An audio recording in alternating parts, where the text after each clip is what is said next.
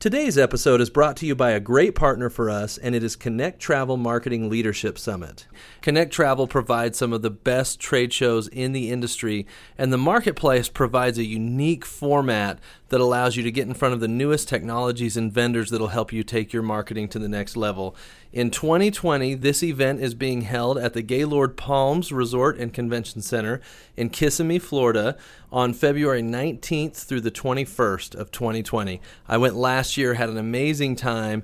Definitely think it would be a great idea for anyone listening to consider attending February 19th through the 21st. And guess what?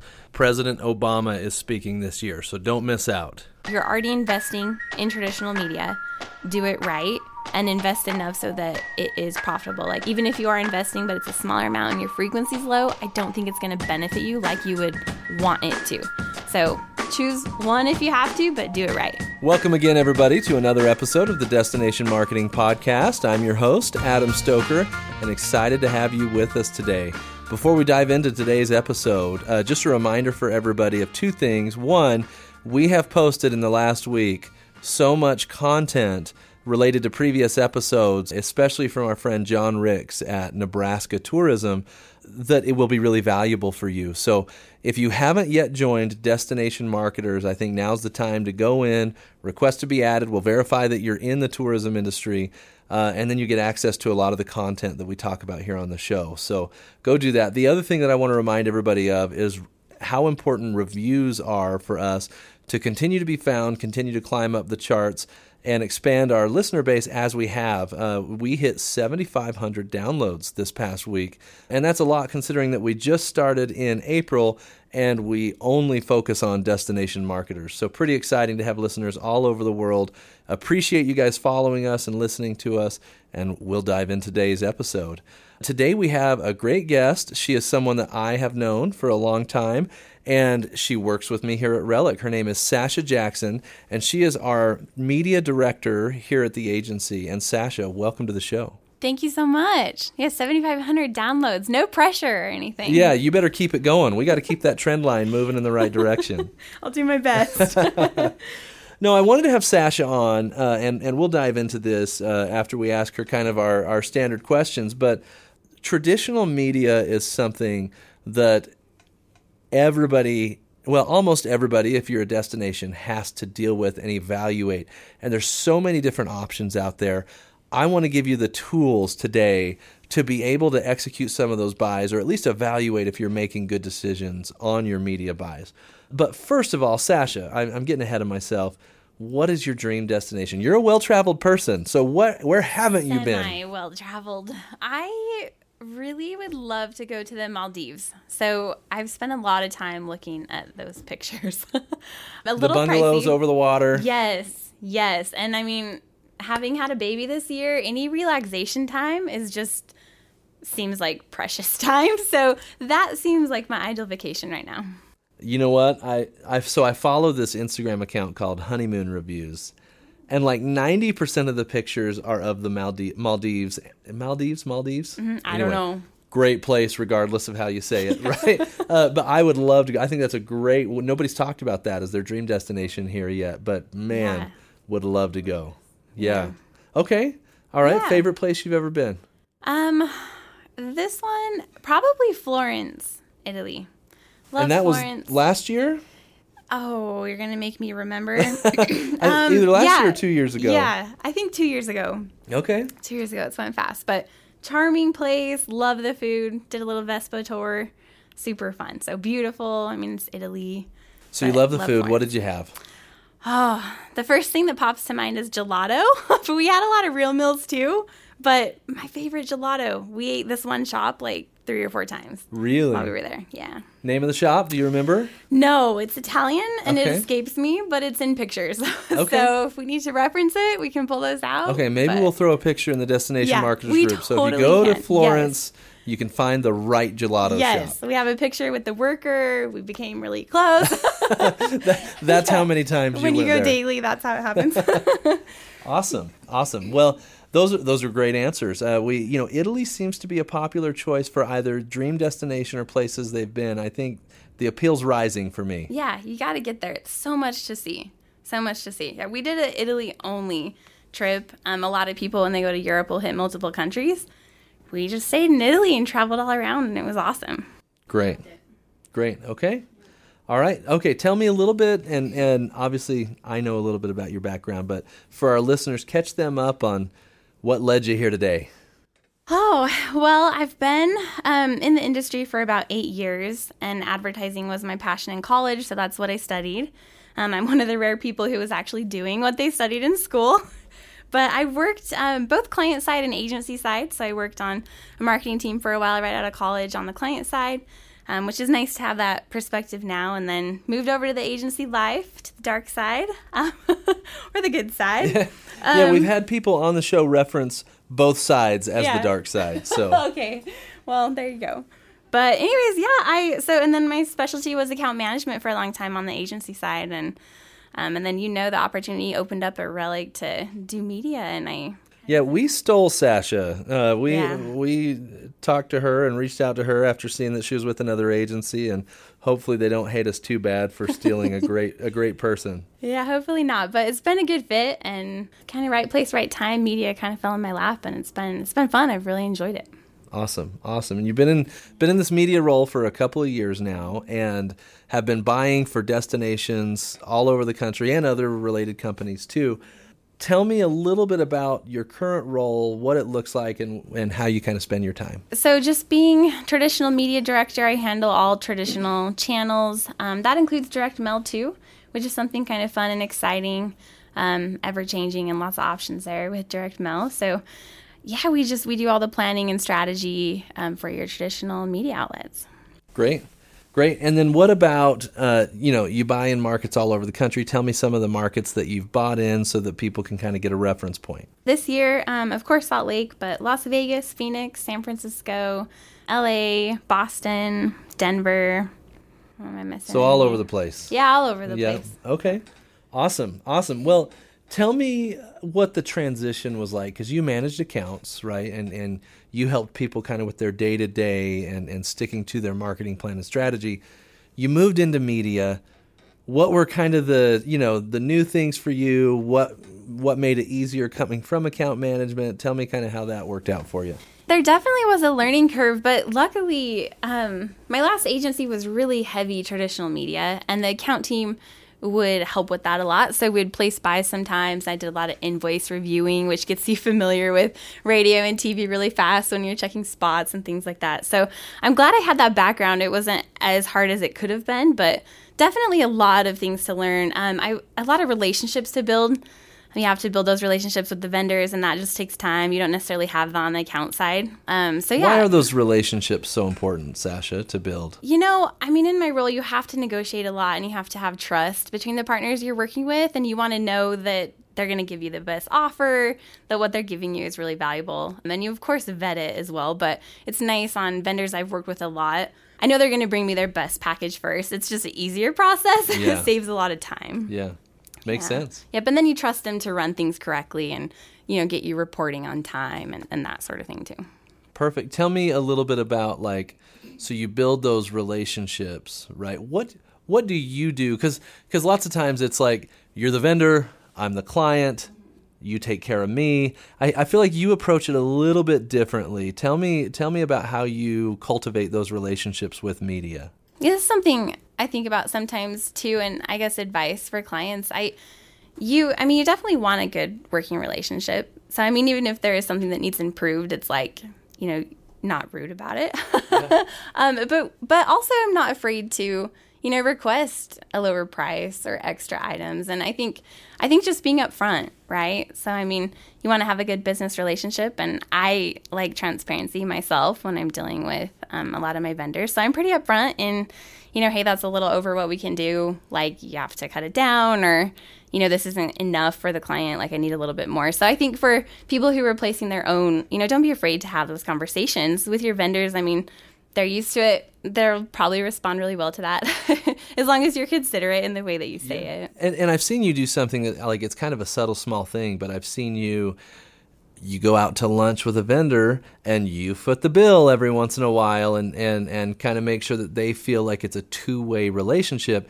And I think those things that you do to cultivate those relationships, I think they really come in handy when it's time for a hard conversation or when you're off a, a little bit on what you'd like the client to receive and the, what they want to give the client, right? Sure. Uh, and I, I think if every destination would probably work on cultivating those media relationships, probably get a lot more leeway when there's tough situations or tough conversations to be had, right? Yeah, no, for sure. And that's a good point, too. And yeah, I mean, if I want them to, you know, be upfront with me, then I try to share as much insight as I can into our planning and, you know, what we're looking for on our end. So I think that's definitely a good point. Yeah, I, I actually want to dive into that a little bit. So, what do you share? Like, what's what's sharing too much with a with a media vendor, and and how do you make sure you give them enough information to instead of just be an order taker, give you the best plan to accomplish what you're trying to do?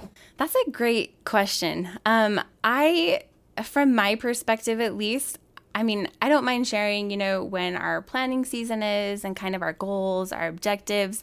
I don't like sharing cost up front always. Now every vendor When you say cost, different. you mean kind of like Our- your budget? Yes. Yeah. Yep. The budget that you have to work with, mainly, mainly because you do want to have room to negotiate.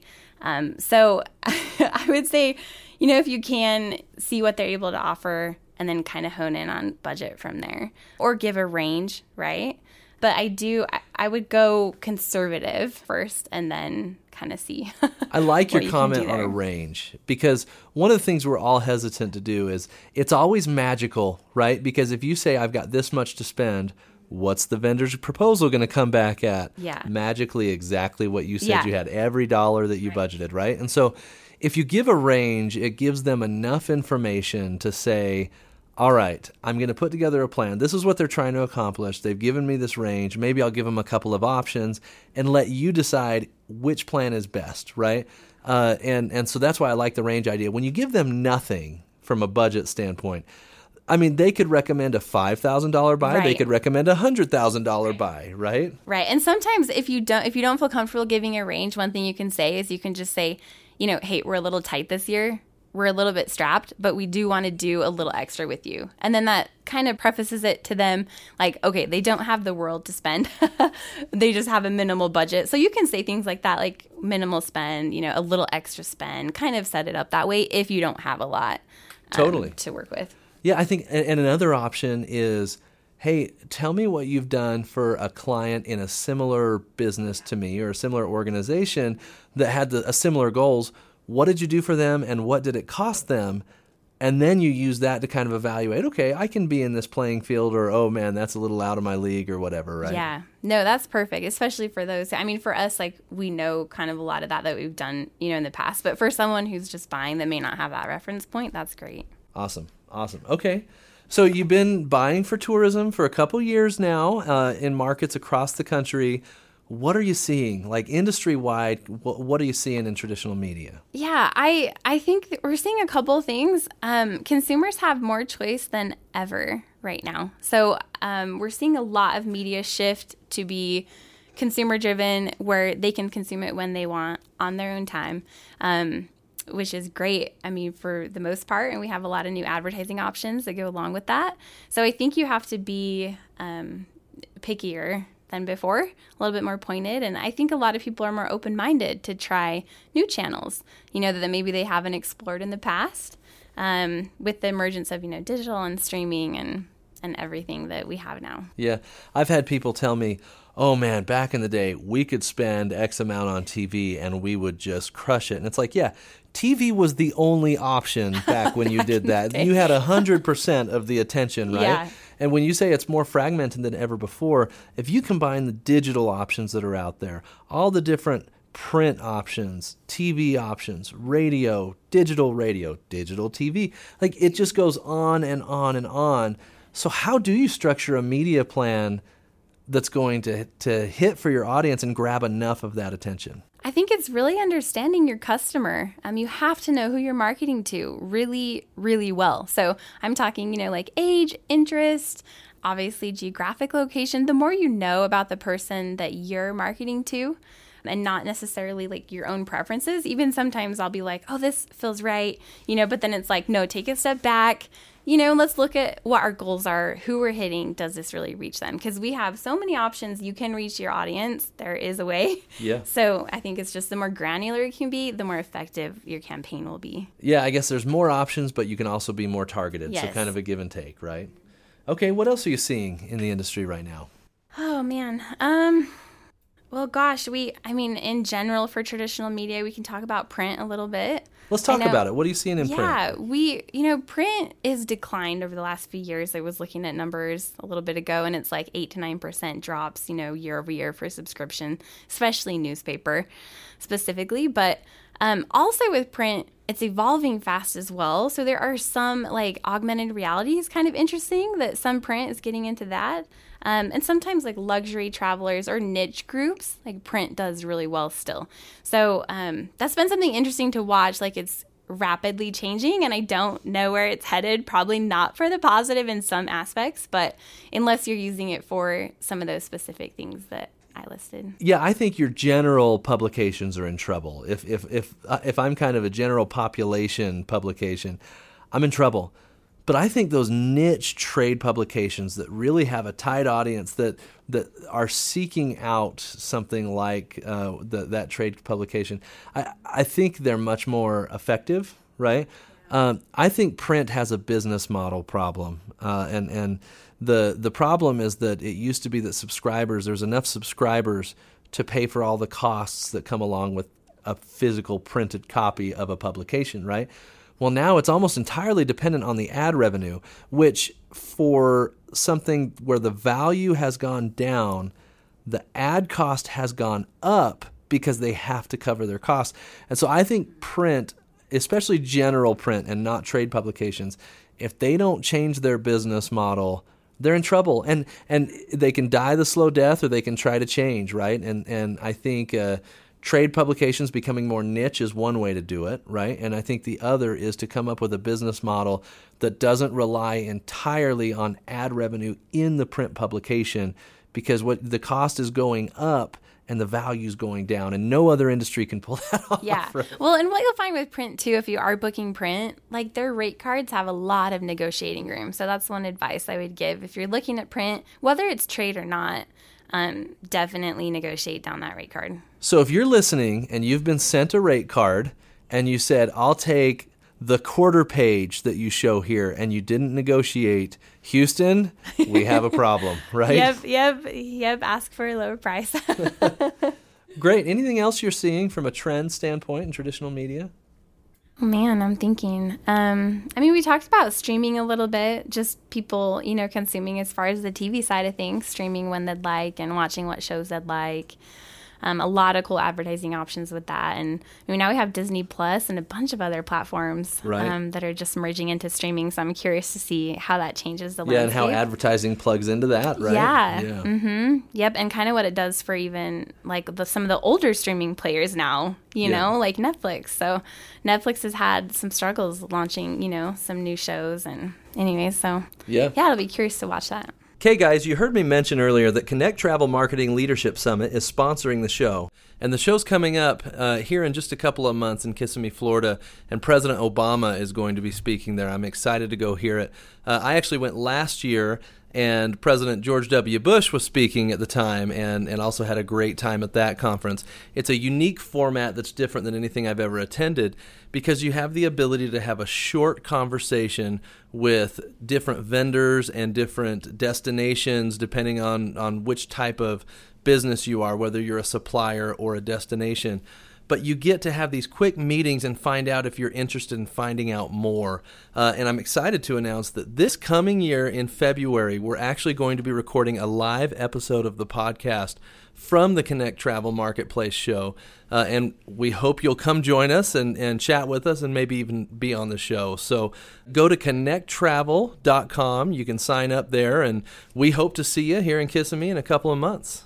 Okay, let's take a step back then. Let's let's say I'm a destination, right? And I am planning my traditional media for the year. What is your approach, Sasha, that maybe maybe our listeners can can glean from and say, okay, I need to kind of follow this same process? Yeah, I, I would say do as much research as you can on the market. So every market is different. It's laid out different. Some are spread out, some are not. Um, they have different, you know, income levels based on zones and areas within that market. So for traditional media, it's very expensive. If you don't have enough money to blanket the whole market and do it well, like to reach a good portion of those with a good frequency, then be a little bit more strategic in understanding the market, understanding can we zone the cable buy? Can we hit certain pockets? You know, where is our audience? Are they a higher income level? Or can I lower? stop you? Yeah. Is that okay? You mentioned zoning the cable buy, and I don't know that, uh, like, maybe some of our clients haven't explored cable. So, what advantages like zoning does cable give you that maybe a network buy doesn't?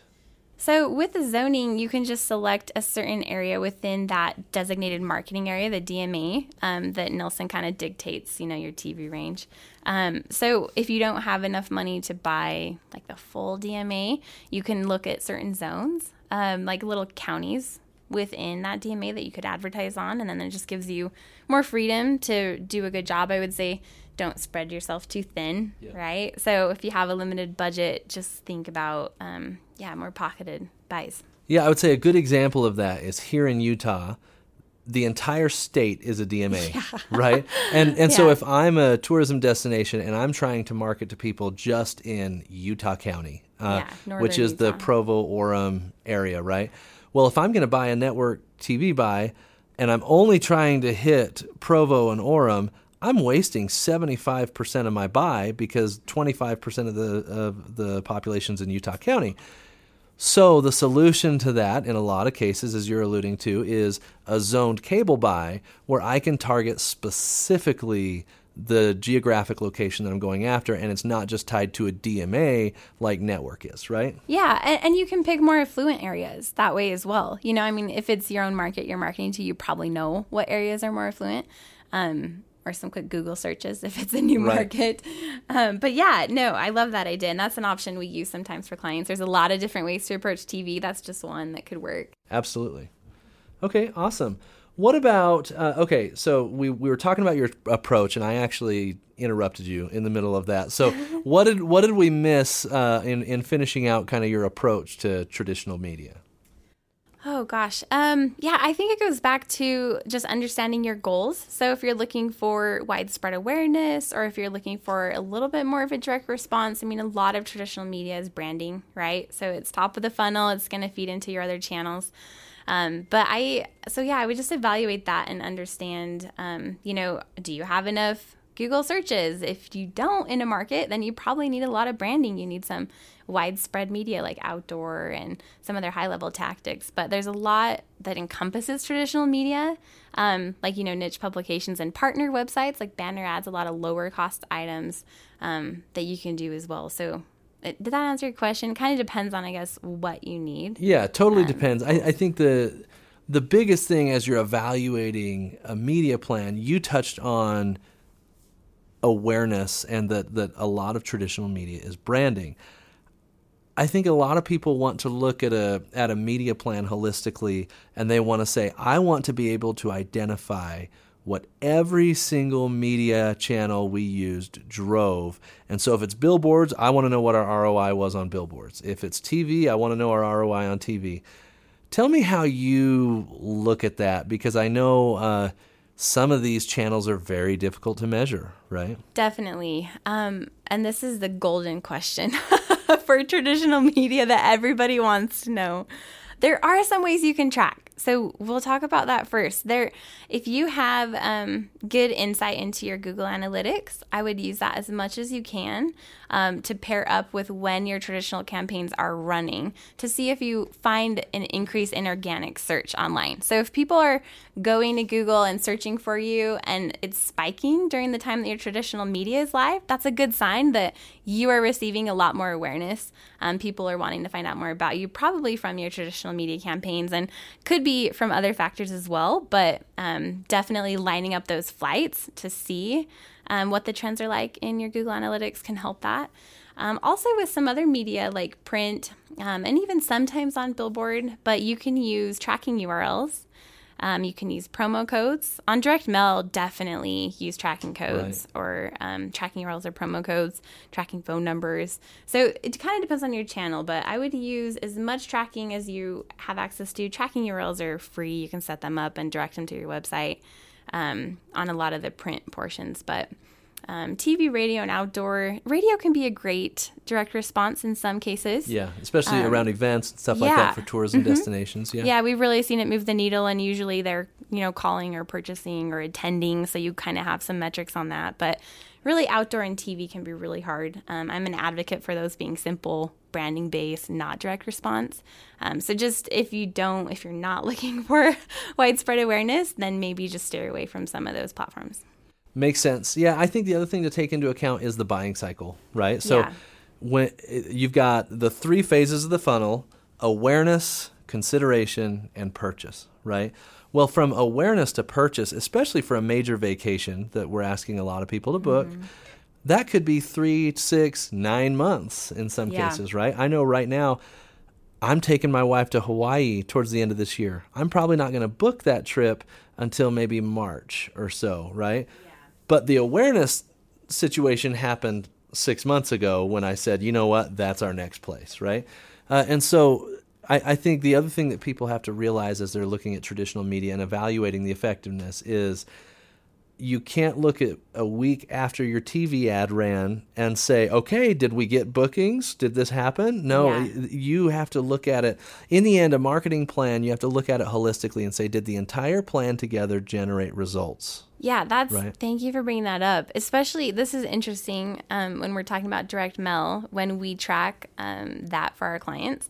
I see phone calls come in six to eight months after direct mail pieces drop. Right, and this So- Mm-hmm. is on on products, right? This isn't even necessarily on tourism. You're Right. seeing on like we have broadband clients that that we work with, and they'll sign up from a direct mail piece eight months after we sent it. Yep, right? yep. So we're seeing phone calls, like long phone calls, you know, some engaged phone calls, quite a bit after it drops. And, anyways, they hold on to some of those pieces. And same with billboard and TV. I mean, they, I would say it takes a few different touch points. So if you have a billboard up, it's going to take a while for that consumer to see it, to drive past it, to start to get familiar with you, and then maybe curious about you, and then maybe research you. so yeah, they kind of go through the cycle. Yeah. Um, and it does take time. most travelers take i mean if, if you look at the like the general population most travelers take about one trip a year sometimes it's a staycation and that's your one shot it's a it's a staycation other times they'll take an extravagant trip and go somewhere you know more exotic and then there's a lot in between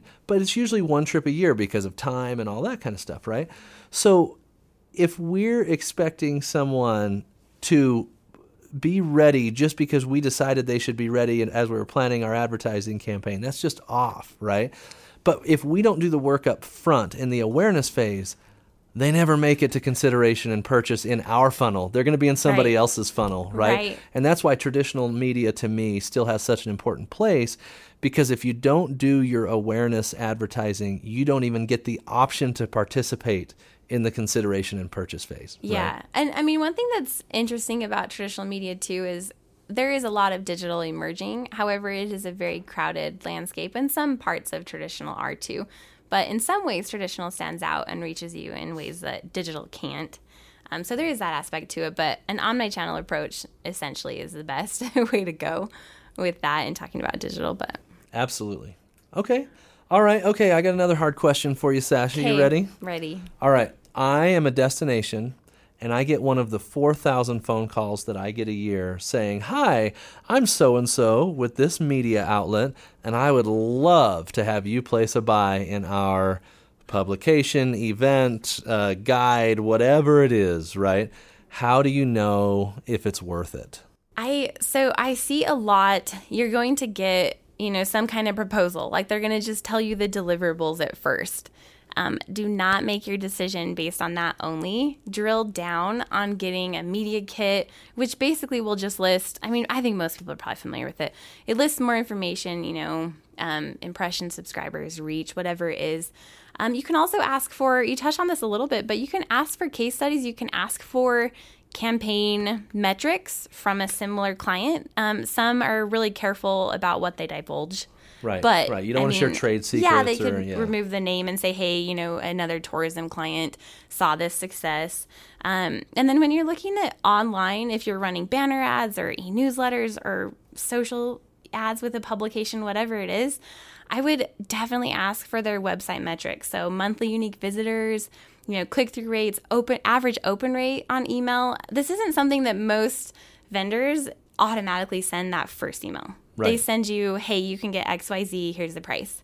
Um, and maybe a few a few metric points. And don't you think asking those questions, the right questions, makes them realize, hey, I'm probably not going to be able to pull the wool over their eyes, Yes, right? yes. I mean, because it's hard to argue with data. Um, some vendors, if you're wanting uh, website metrics, can share with you like some Google Analytics data that they have on their website. But just however much info you can get from them, don't be afraid to ask. Um, ask it and see what you can get. Great, great. Okay, now uh, a couple more questions for you. I think I think one that I just want to want to make sure that everybody's aware of is what if I'm planning traditional media for my destination, what do I need to watch out for? What do I need to be careful of? What gotchas are out there? Yeah, I a few come to mind initially. Um, if you're looking into radio specifically, there are so many different ways that radio stations can pull their rankings. So if you are asking for a ranking report, which just lists, you know, cume like number of listeners um, per day part in a certain demographic, there's a lot of different demographics out there and a lot of different day parts. So depending on what they pull, they're going to tell you they're the top station. Right. Every single radio is going to tell you they're the top station.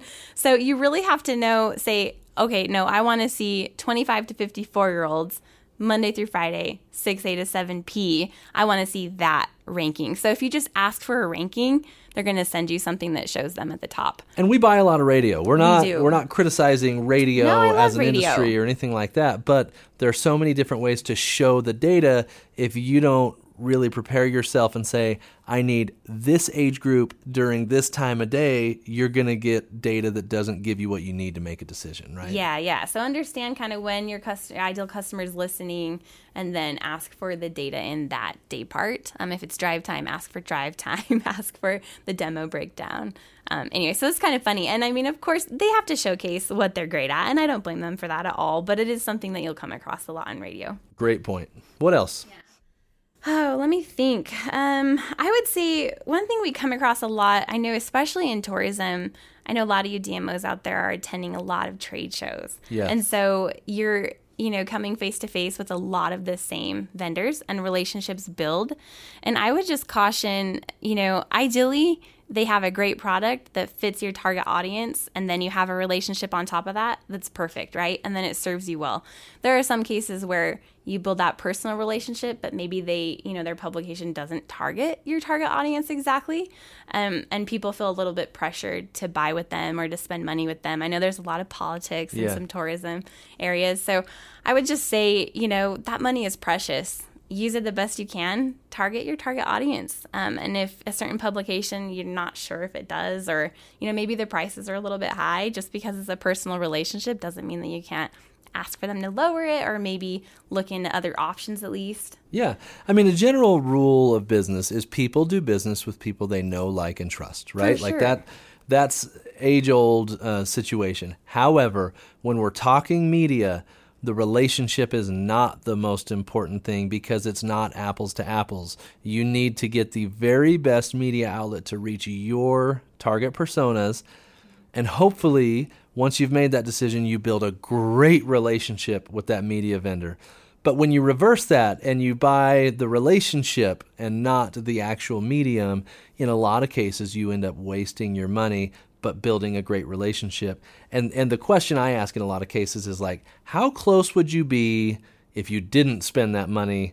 Would you still be as close of Right. friends? And and are you really friends, or are they just really glad you spend that money with them? Right. right and i mean not to knock vendors we love our vendors that do well for us but it's it's true in some scenarios yeah one other thing i was thinking about while we were talking too um, to watch out for a lot of a lot of print you'll buy a combo you'll buy part print and part digital um, which is smart i love that option but for for the print digital aspect they'll sell um, social media posts and they'll just tell you how many likes they have how many likes on Facebook, how many likes on Instagram, which which does tell us some things, right? But if you're looking at it seriously, I would look at engagement. So I would look at are people like okay, they have a good following. Does that following interact with them? Are they interested in what they post? Do they have good content? So that's something to kind of watch out for too. You'll get sometimes it's added value like oh we're going to throw in two facebook posts and an instagram post which i love and we do a lot of but um, i would just say make sure it's a quality quality that you're receiving quality well, of their channel. and we talked about that a lot with a couple of the episodes earlier where we talked about uh, influencer marketing. Yeah. it's the same thing right? Mm-hmm. choosing the right influencer has a lot more to do with engagement than actual number of followers. And i think the same thing goes for what you're saying here. The other thing i would say to watch out for is a lot of traditional media have massive email lists, right? And my first question when somebody says, you know what, we're going to throw in an email blast uh, with this, it's like, cool, what's your open rate? Yep, open rate and click through rates on a comparable client. You know, what, how many clicks are you actually seeing with other tourism accounts? I don't care how many subscribers you have to your email list if you right. have a zero no percent click through rate. You know, mm-hmm, yeah. So I, you know, things like that to watch out for. I think that's a great point. Yeah, no, that's good. Awesome. I agree on that. Okay, Sasha. So obviously we've talked, we've covered a lot of ground on yes. traditional media today. Is there anything I haven't asked you that you feel like would really benefit our listeners to to know as they're trying to figure out an approach buying traditional media? Yeah, one thing that sticks out to me would be frequency. I see it a lot where, you know, you only want to spend a little bit or the vendor's trying to get you the absolute best deal but weeds down your frequency. I would be careful um, with anything below like a three or four in general. Now, some markets that you're already established in, maybe you can get away with a little bit less. Like there are times that we do buy less than that. But yeah, it's just, it's very important that you're reaching your audience enough times. With traditional media, you just have to reach them more than once or twice. So you're already investing in traditional media, do it right and invest enough so that it is profitable. Like even if you are investing but it's a smaller amount and your frequency's low, I don't think it's going to benefit you like you would want it to. So choose one if you have to, but do it right. Such a great point. Such a great point because if you think about traditional media, the real difference between traditional and digital media is in digital media, they are so close to the ability to make a purchase. I'm on my computer, I'm seeing a banner ad, guess what? I can click through and buy, right? If I'm hearing it on the radio or I'm seeing it on TV or I've seen it in a publication, right? I'm not in the decision making phase, right? And so I, I'm not, I might not be at a computer. And so frequency is so much more critical for traditional media and, and still critical in digital media, but so much more critical because people are not in the position to make a decision immediately when they see, hear, or view the ad, right? Yes, and especially if you're getting into a, a, channel that you haven't been on before. Like if you're starting to advertise in a magazine you've never advertised in, you have to build your following a little bit. You have to build that audience. Um, so yeah, I I feel strongly about frequency. Great point. Great point. Sasha, it's been good to have you today. Hey, thanks so much. Yeah, thanks for taking the time to come on. No problem. Well, everybody, this has been another episode of the Destination Marketing Podcast. We appreciate you listening. Reminder to join the Destination Marketers LinkedIn group. Uh, we'll have Sasha maybe put together a couple of the tips that she she went over today, and she'll post those in the Destination Marketers LinkedIn group, and you can grab them there. Uh, thanks again, everybody, and we'll see you next week.